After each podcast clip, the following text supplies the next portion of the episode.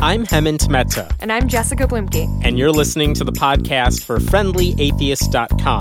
You can now listen to all of our episodes and see show notes at FriendlyAtheistPodcast.com. Daniel Genis grew up in New York City, where he attended Stuyvesant High School and New York University, graduating with a degree in history and French. In 2003, however, he committed five armed robberies, which led to a decade behind bars. We'll talk about that in a little bit. During that time in prison, he wrote a novel called Narcotica. Now that he's out, he's been writing about the intersection of religion and incarceration for publications like Vice, Deadspin, Washington Post, The Daily News, and Newsweek. Uh, Daniel, thanks for being with us. And is there anything in that bio you would add? Good evening, gentlemen. Uh, the bio sounds wonderful, and uh, I'm proud to say that I can add quite a bit to it, but Please I won't do. bore you all night because I actually, uh, in 2014, of which I only spent 10 months uh, out of prison, I actually published 62 pieces and also sold a book, which is not Narcotica. Narcotica is still in manuscript form. I sold a memoir on prospectus and 62 pieces of journalism. So it's been a busy year, but I won't list all the uh, places for you. Uh, also, I thought I could add that I'm of a immigrant family. My, my parents came in 1977 from the most uh, atheist country of them all, which was officially atheist, from the USSR.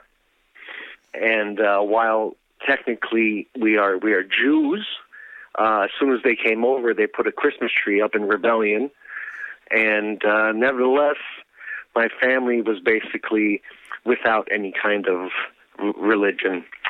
We, uh, when I was younger, we got to, we traveled, and I got to see Rome, Jerusalem, and many beautiful churches, many synagogues, cathedrals, many places considered quite holy. And I also read a lot, including the Bible, all of it. And I made my investigations, and I also read about the uh, Islam and Zen Buddhism and everything I could, because I was very curious. I wanted to know, and I came to my conclusion, which was that uh, there is nothing. And so it's been since then. Of course, obviously, uh, that's not uh, the reason why I, I'm on this show. There's plenty of uh, atheists out there. The uh, the unusual part of my story is the uh, ten years of hard time. uh, what? Yes. Well, so let's Because- talk about that because you, you, if I look at the your educational background, it's very impressive. Stuyvesant is not an easy school to get into. NYU's not easy to get into or Mm-hmm. graduate from, and you did that. How do you go from that to Oh, you know sir, armed robbery? First of all, it's only it- it's not just the education. There's there's much more I could add, which in one way would be bragging, and in another way just makes me a bigger loser because not only that, my father is a big time public intellectual in Russia. He's famous there. He's the Susan Sontag of Russia, right? But he lives in New Jersey. So I grew up in an intellectual milieu. I've I've had Nobel Prize winners in the in the house, and uh, a lot was expected of me. I walked out. I I graduated university and went right into my first job, which was in publishing. Of course, at the same time, all through college, I had been using drugs, and right about the age of 22 was when I came to the hardest drug of them all, heroin. And over two and a half years of addiction, I ruined everything in my life.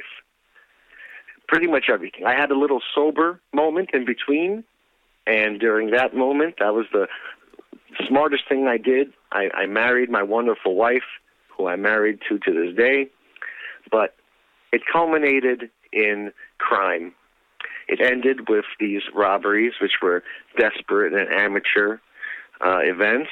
They all happened in one week in the summer of 2003, and I was caught in November, and I was I was hit pretty hard. uh, they gave me 12 flat, which means 10 years and three months as long as you're good. So I did the time. I didn't have much choice.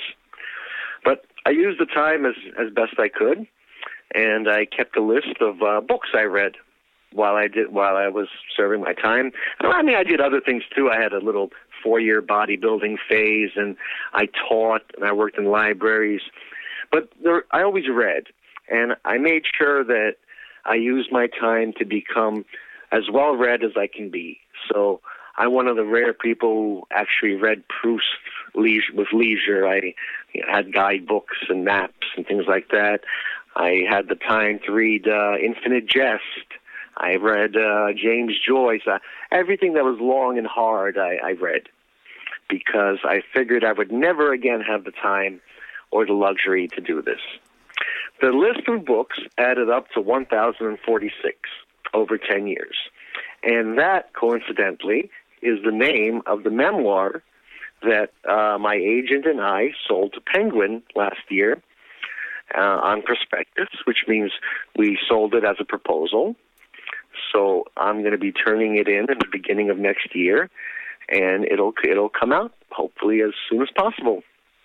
Narcotica is a novel, and we are planning to make some changes in it and publish it afterwards. So tell me about these. Let me go back to before prison, though. Explain yes. these robberies because I read somewhere that they, these yes. were these weren't like I stole money from you. These were botched robberies. Sir, I was the worst robber ever, and perhaps that's a great thing. Maybe I don't want to be the best robber ever. Uh, I know that in uh, in prison where the uh, values are somewhat skewed, it, it wasn't a popular thing for me to talk about. It didn't earn me any any points to be a bad robber. But back in the real world, uh, I, you know, the press had a little nickname and it was Apologetic Bandit.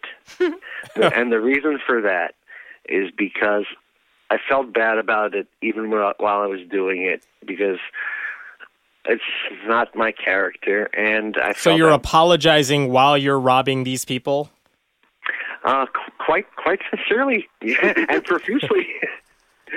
uh, yeah, I uh, every time, and uh, not only that, I was really uh, the, the most amateur, foolish armed robber ever because um, I didn't wear any kind of uh, mask or anything, and many a time I was uh, I was defeated and turned away. Uh, in fact, harsh language could turn me away. I, I didn't have uh, access to any real weapons. I had a pocket knife, so there were a few times when people just told me, gave me a firm no, and that was enough. so you're saying they're not going to make a Law and Order episode out of out of these crimes? Probably not. Although the most exciting moment was when I had a pizza thrown at me. Wow, that was pretty embarrassing. Wait, a whole pizza or now, a slice of pizza? It's very important. No, to me a whole to one. This. A whole oh. one. Now, you, you have to understand. I there, there was somewhat of a reason why I I stooped to this level. I had a a debt, an addiction, and I was hiding it all at once. Mm. And I had a job, which I was ba- barely holding on to. You know, I was teaching for Princeton Review, but uh, spending a hundred bucks a day on dope, owing a couple thousand dollars to a Ukrainian drug dealer, hiding it all from my, my wife, trying to get to New Jersey and teach school. I needed a chunk of money, and I did something stupid and foolish I did it over one week. I paid back the drug dealer.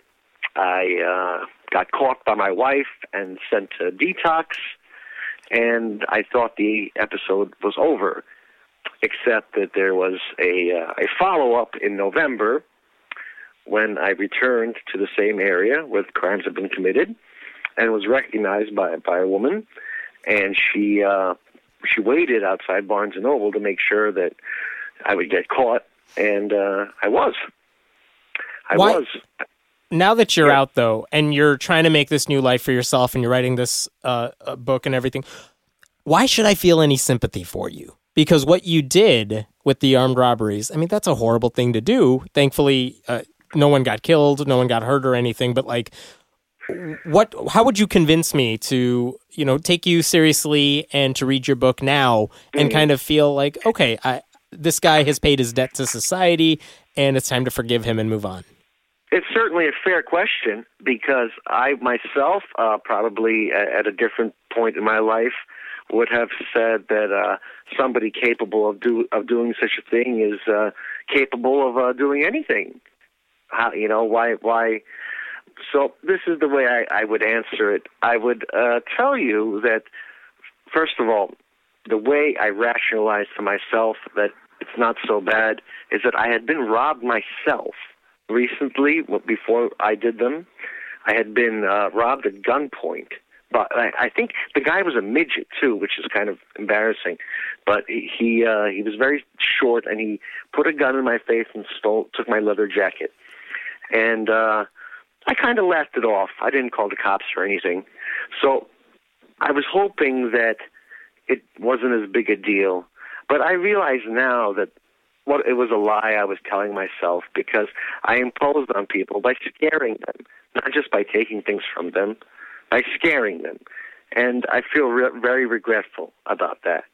It, it really, when I think about that, it, I can't even recognize the person who did it to think that, that I was capable of scaring innocent people who are strangers is quite unpleasant for me to, to remember. At the same time, when you, you did mention paying a debt to society, and if you divide it out, I served two years in state prisons for every charge of robbery, um, while the, uh, of course, I caused unpleasantness to the to the victims two years is also a long time. Mm-hmm. And uh, I would like to think that I can do much more for society out here than in there. Mm-hmm. So, um, you're in prison, which is which has a notoriously high rate of uh, of religious belief. There seem to be a disproportionately large number of people who at least proclaim to be religious in prison. So, going in as an atheist and what it sounds like a very outward atheist, was that difficult for you? What were your what were your um, experiences like? Oh, interesting question because a lot of the guys didn't even understand what I was talking about because I was registered not as an atheist. Mm-hmm. I was registered as as a Jew because mm-hmm. I was working as as a clerk for the rabbis. And that the, so the guys uh, said that I'm a Jew. I then I you know I said well I you know I identify with Jews and I like the tradition and rituals, but I, I don't I don't believe in in God, and it was just a very very foreign concept there.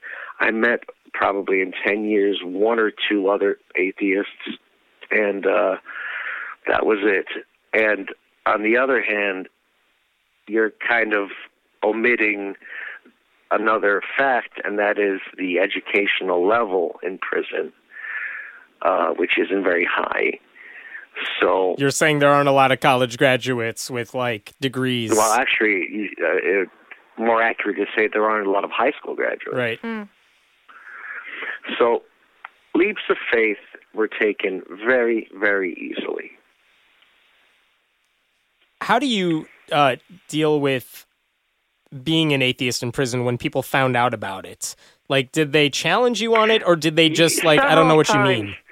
Yes, several times. For example, they they assumed uh, that my I, I must have uh, I'm very immoral. For example, which was quite in funny prison because, because these are guys. You know, some of them are murderers. Right. I committed crimes as a because of drug addiction. I was a drug addict. In, you know, in my regular uh, mindset, I would never even con- consider doing such such a thing. While these guys thought it was perfectly normal, you know, whatever whatever suited their needs, and yet at the same time, they thought it was quite blasphemous of me to. Uh, to, to, to you know to take the Lord's name in vain, for example, uh, and the, you know different religions have different uh, taboos. Uh, for example, with Jews, uh, there I had to type up the rabbi's letters uh, I wonder if you even know this. You you're not you can't write uh, the word God. The O in it has to be a dash. Right. So there were things like that, and it was it was just strange for them. And at the same time, they accepted that among them were Satanists, Wiccans, Odinists, uh, believers in the nation of God and earth, gods and earths, uh, and that is earths is actually pluralized, and uh, also the Moorish Science Temple. I mean, a lot of really odd, really strange religions, and in fact, uh, in preparation for this show, I was thinking about it, and I was thinking about how easily leaps of faith were taking in prison, and I thought that to give you a little variety, uh, I might tell you about some of the very odd beliefs that I only encountered in prison. They're not all religious, mm. but they certainly are hard to believe in. Uh, for but they're believed in fervently. I mean, here's the first one on my list. In prison, the guys, it's just taken for granted that this is absolutely true. That in the early '80s, the CIA brought crack to the ghetto. Hmm.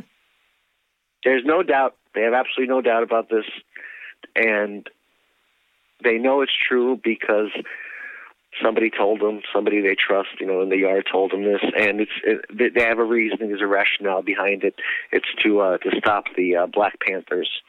That's why crack had to be introduced to the ghetto. Num- number two on the list, for example, the CDC. They made AIDS. They made AIDS and they spread it around the world to get rid of uh, once again blacks and also homosexuals. And there's other things maybe we can go through them you know so these are things they believe and this kind of reflects this lack of critical thinking when yeah. it comes to these myths that have been perpetuated in a lot of places. Exactly. But it, it, it, there's also a very strange part to it because what it does is it replaces common knowledge that other people take for granted. For example i'm sure you wouldn't have any problem naming the actors, the players of World War II, right? Right. Mm-hmm. Okay. Most normal people could name who fought who in World War II, right? In prison, don't take for granted that people know that. Okay, they don't. They don't. They don't know that. Who do they right? think fought in it? Or well, is it just example, not on their radar? Uh, Ru- Russians and Nazis are the same thing to them. Uh-huh. uh is this a lack of education or a culpability, like a susceptibility it's, to just believing anything? Just lack of education. It's, mm. There's a deliberate cultural choice here as well, because while they don't know who fought in World War II, they can tell you all about the Trilateral Commission. And what is that? That is a a financial group that meets, and David Rockefeller established it it's uh, for currency trading among large nations.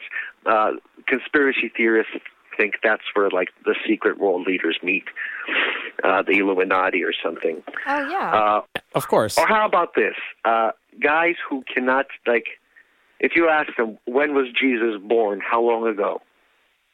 You, you think it'd be an easy question to answer, even for, especially for Christians, right? Right. Mm-hmm.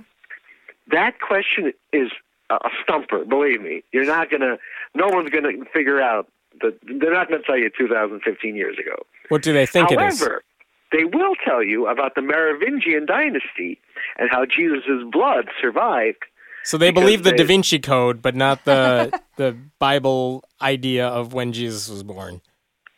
Well, they they've never read a history book, but they've right. read a conspiracy book. Do you so, think these this lack of critical thinking, this lack of kind of this common knowledge, is that something that they went into prison with, and maybe that's yes. part of why they ended up in prison? Poor no, poor decision making. Comes, is it something that gets exacerbated when they're in prison?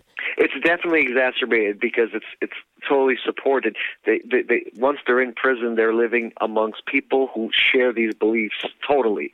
It's completely taken for granted. For example, that that uh, the AIDS, AIDS, for example.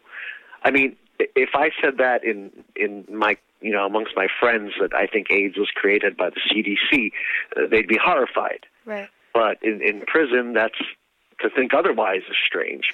But you said, is it lack of education that causes it? Versus just like a lack of critical thinking and knowing how to deal with these types of misinformation. Well, there's a third option. how how about um, a, a cultural difference about where your information comes from? And where are they getting their information from? Here's the thing: who are they getting it from? Uh, I hate to bring race into this, but it's mat- it matters who says it. Because, for example, I really believe what the New York Times tells me. Some some uh, conservatives would find that blasphemous, by the way. Right. But for the most part, everything the New York Times says, I figure is true. All the facts. They've done the research. They've gone through fact checking, Yes, things like I that. trust the New York Times. right. Right? These guys in prison are living in a culture that does not recognize the New York Times. It does not recognize the Daily News. It does not recognize news on TV at all.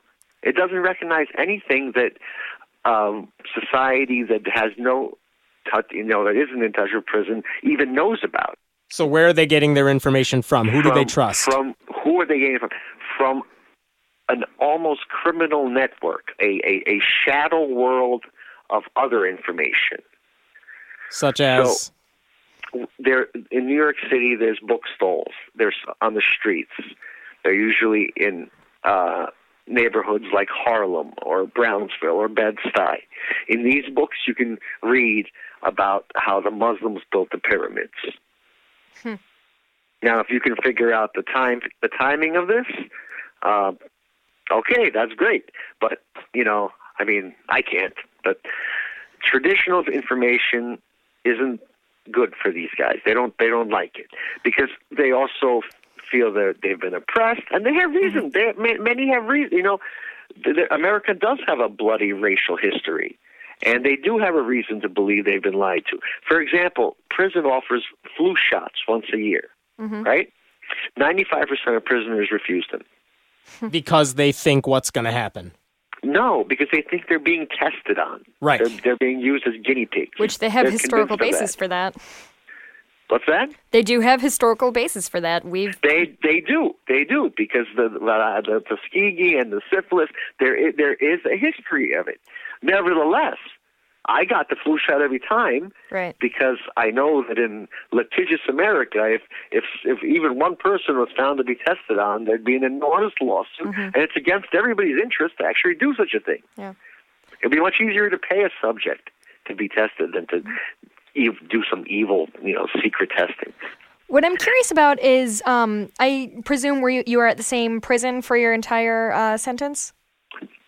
Was I in the same prison? I was in twelve prisons. Oh, You were Oh, transferred from place to place. Yes, I worked for four different rabbis.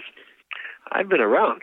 gotcha. Because I was I was interested whether you know the the beliefs that you kept seeing were insular to like one prison, or if that was in your experience kind of culture wide in terms of of um. culture wide, but I was lucky to have spent four years in the in the most Jewish prison because uh, being being Jewish in jail helps because you get a kosher meal. So what they did recently is they made the kosher meals really cheap and disgusting. But if you happen to be a, a Jew that a rabbi recognizes as a real Jew, there is one prison in New York State that has a hot kosher kitchen. So the food is made there. It's not prepackaged crap, and it it, it really is kosher. So I got to go. I got to be there, and that was uh, where I spent four years.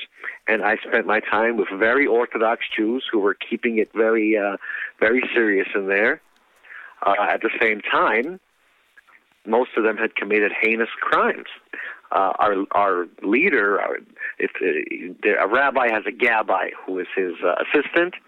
So the rabbi is a civilian, the gabbai is a prisoner, and our gabbai was a Lubavitcher Jew, a Hasidic Jew, who had 50 to life because he killed a pregnant woman. So uh, you know he got 25 for for the, for the woman and 25 for the fetus. So that that was who was uh, leading the congregation, and I remember when uh, I don't know if you guys know. There's something called a minyan. It means that the congregation has 12 people. So now you can say a prayer. Not 12. I'm sorry, 10. You have to have 10 Jews, no women, only only men. 10 male Jews who can. Uh, now that if there's enough of them, they can say a certain prayer. If you only have nine, you can bring in a Torah to stand in for, for a Jew, but you can't bring in a woman. God forbid you had a woman. So I saw this guy with his 50 to life counting off people and uh, saying that there's not a minyan because there were certain guys he didn't consider Jewish. Uh, you know, the, that's the usual ex- exclusive uh, ex- exclusion technique, which uh, now, now the guys really want to be in the minyan. But uh, I wondered why on earth this was the guy making the decisions. Uh, but uh, in any case, not, not not for me to judge either. Mm-hmm. But so could I, you I, ne- I never hid my, my lack of faith to them because I, it, it, you know, it's what am I? supposed? Well, I'm going to pretend to pray. I don't even. So. Could you tell us a little bit about um, the soul exchange that that got into a little bit of trouble?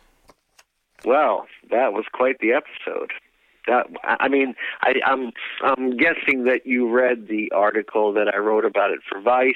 Yeah, that's kind of how I got uh, your name got on my radar in the first place. It's not because of the article I wrote for Washington Post about conversion. I think that came afterwards. I think the first time I heard about you was about this soul exchange, and the story okay. I heard was that there was an atheist prisoner who had gotten punished because he was trading uh, he was yes. giving paying for coffee in exchange for your souls. Yes and let's, somehow let's, the prisoners were like the wardens were like well you need to be punished for that. It's illegal.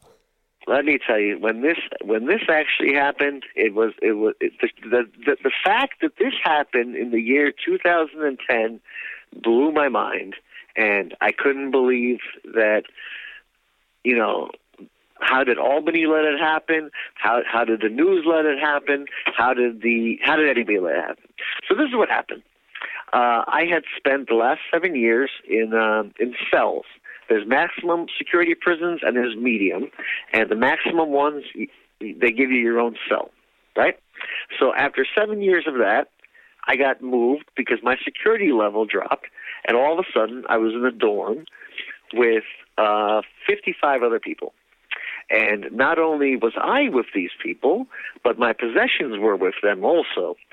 So they had a nice clear view of what I had.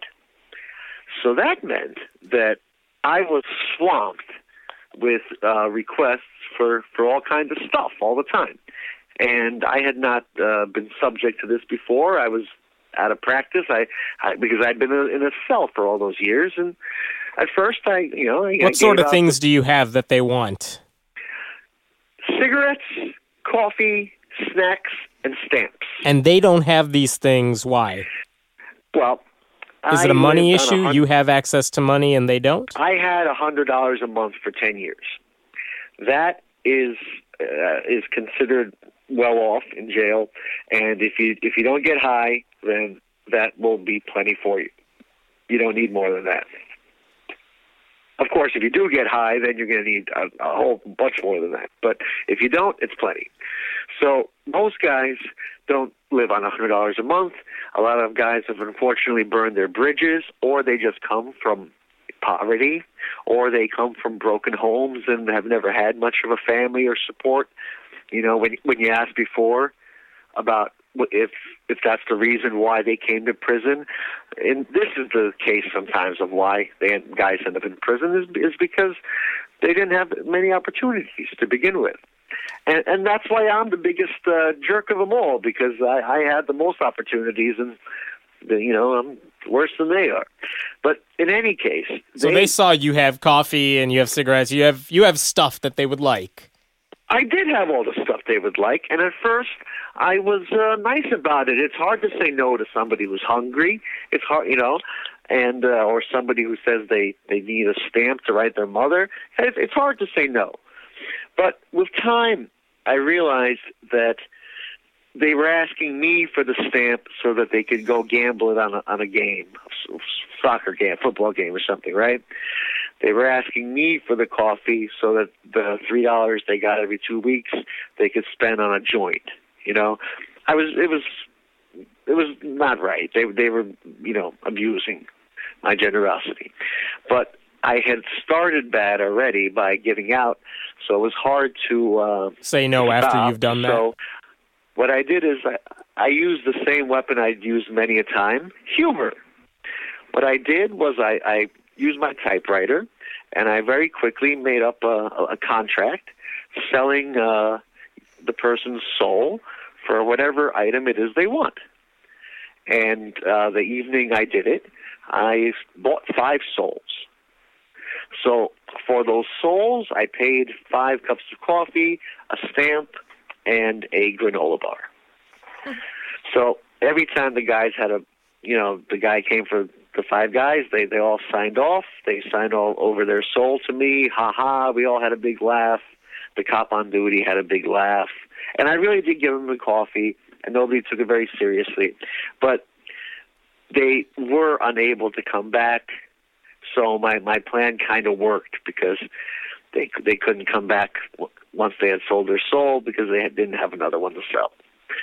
So how do you go from there to getting in trouble for it? Ah, uh, well, I should have thrown away the contract. you left the a paper trail, is, is dude. that- You're not a bad criminal. Even in you're a bad criminal even in prison. yeah, I know. I got I got caught at, at being Mephistopheles. So I uh, I left the contracts out, and I had done too good a job when I wrote them up. They looked very real to the guy who found them, who was also a. Uh, I found this out later. He was quite the uh, the religious uh, nut. He there was a. So he took souls very seriously. he took it very seriously. As soon as he found the contracts, I just left them on my locker. As soon as he found them, he called them sergeants and everything. And th- this is where I don't understand because it went up pretty far to make a decision to lock me up. And somebody actually said, "Oh yeah, yeah, this is we got him." So I was in the yard outside and I heard my name called and I had a bad feeling about it, so I said goodbye to the guys I was with. And sure enough, I never saw them again because when I got uh, to the fence, they threw me on a wall and they stripped me down and they they threw me in the back of a van to take me over to uh, to the box facility. So they uh, they were kind of rough about it, and the whole time I was asking the officers what happened? Why am I here?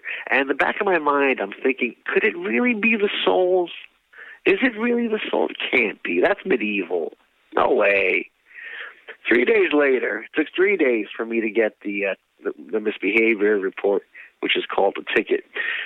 Uh, I got it, and the ticket was for unauthorized exchange. So, five counts worth, which is apparently my number. five counts of unauthorized exchange, and they had it at, at the highest level, tier three. So I was in the box, and I was uh, I fought. I, I mean, And I this is fought the case. solitary confinement for how long? Yes, solitary confinement, but this is solitary confinement inside the prison. There's also solitary confinement prisons where the whole place is solitary confinement. so we're not mm. talking like a Shawshank Redemption. You're in a dark oh, hole. we are. We are. Oh, we are. That's actually quite what it looks like. Yeah. But the place they sent me to afterwards was worse.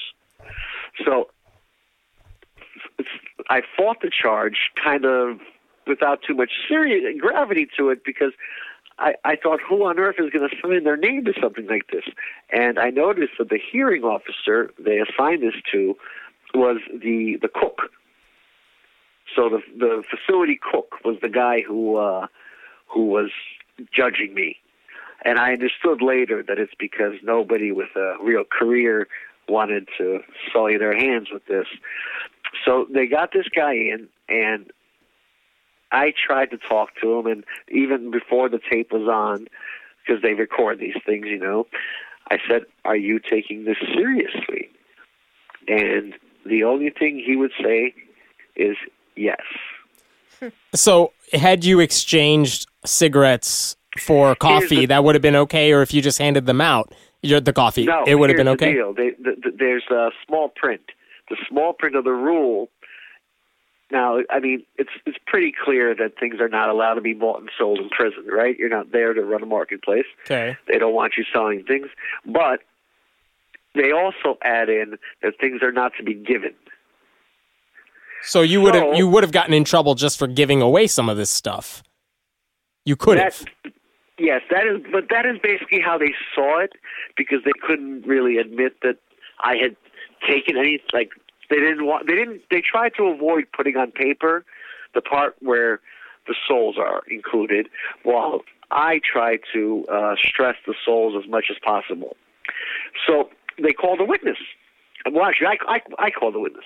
I called in the guy. No, they, well, actually, they called him. They called in the guy. He had gotten a stamp. Actually, I gave him a stamp for. Uh, that was the one who needed to write his mother. So when I talked to him, I said, did, did you take this seriously? Did you feel that you had sold me your soul? And he said, uh, Of course not. That's ridiculous. It was just a joke. That's impossible anyway. I said, Oh, okay. So I looked at the hearing officer and I said, Well, case closed? And he said, One minute. And he said to the guy, Did you get a stamp? And the guy said, Yeah, I got a stamp. And then the hearing officer looked back at me and said, Case closed. so they gave me 90 days. And they put me, sent me to a real solitary unit, which is, this one was really, really far away. It was all the way in Erie, Pennsylvania, basically. Uh, it was still in New York State, but the radio came in from Erie because that was the closest place. So it was as far west as you can go and still be in New York State. And they put me into a cell, which is double. It's a double bunked solitary unit, which is horrible, absolutely horrible. It's much better to be by yourself. But the man, the man they put me in, he also had 90 days. He got his 90 days for throwing a tray of coffee cake at somebody, and I got my 90 days for the souls. uh, it turned out later that he was quite the madman because uh, he had some crazy beliefs of his own, including the fact that uh, that I really was buying souls. He actually agreed, but uh, it was it was a torturous time. Uh, I we you know I was afraid sometimes because he he was violent, and I'm really glad I made out of there uh, in one piece. Dan, one last question for you. What was the Yes, what was the first thing you did when you got out? When I got out of jail, Yeah. I uh well I got out, my parents are waiting for me and there was a tablet. I went online for the first time in years. And my wife was waiting for me back in Brooklyn. So I don't know what, whether you, you count uh you know, giving my wife a great big uh, hug and kiss, or whether you count going online. Because I was online in the car, maybe that doesn't count quite yet. My feet hadn't touched uh, free Yeah. earth yet. Well, thank you so much for joining us. We'll have links to your articles for people who want to read them. Sure. And you said the book you were writing, 1046, is going to be out when? Hopefully. It should be out in in the early next year. All right. We'll Care keep, of Penguin. got it. We'll keep an eye out for that. Thanks so much, Daniel. Thank you. Okay, thank you. Thanks for listening to the podcast for friendlyatheist.com. This episode was taped at Cinnamon Sound Studios in Aurora, Illinois, and the music was written and performed by Brad Chagdis. If you like what you're hearing, please consider making a contribution at patreon.com slash Hemant, that's He-Man T. We appreciate your support. I'm Hemant Mehta. And I'm Jessica Bluemke. We hope you'll join us next time.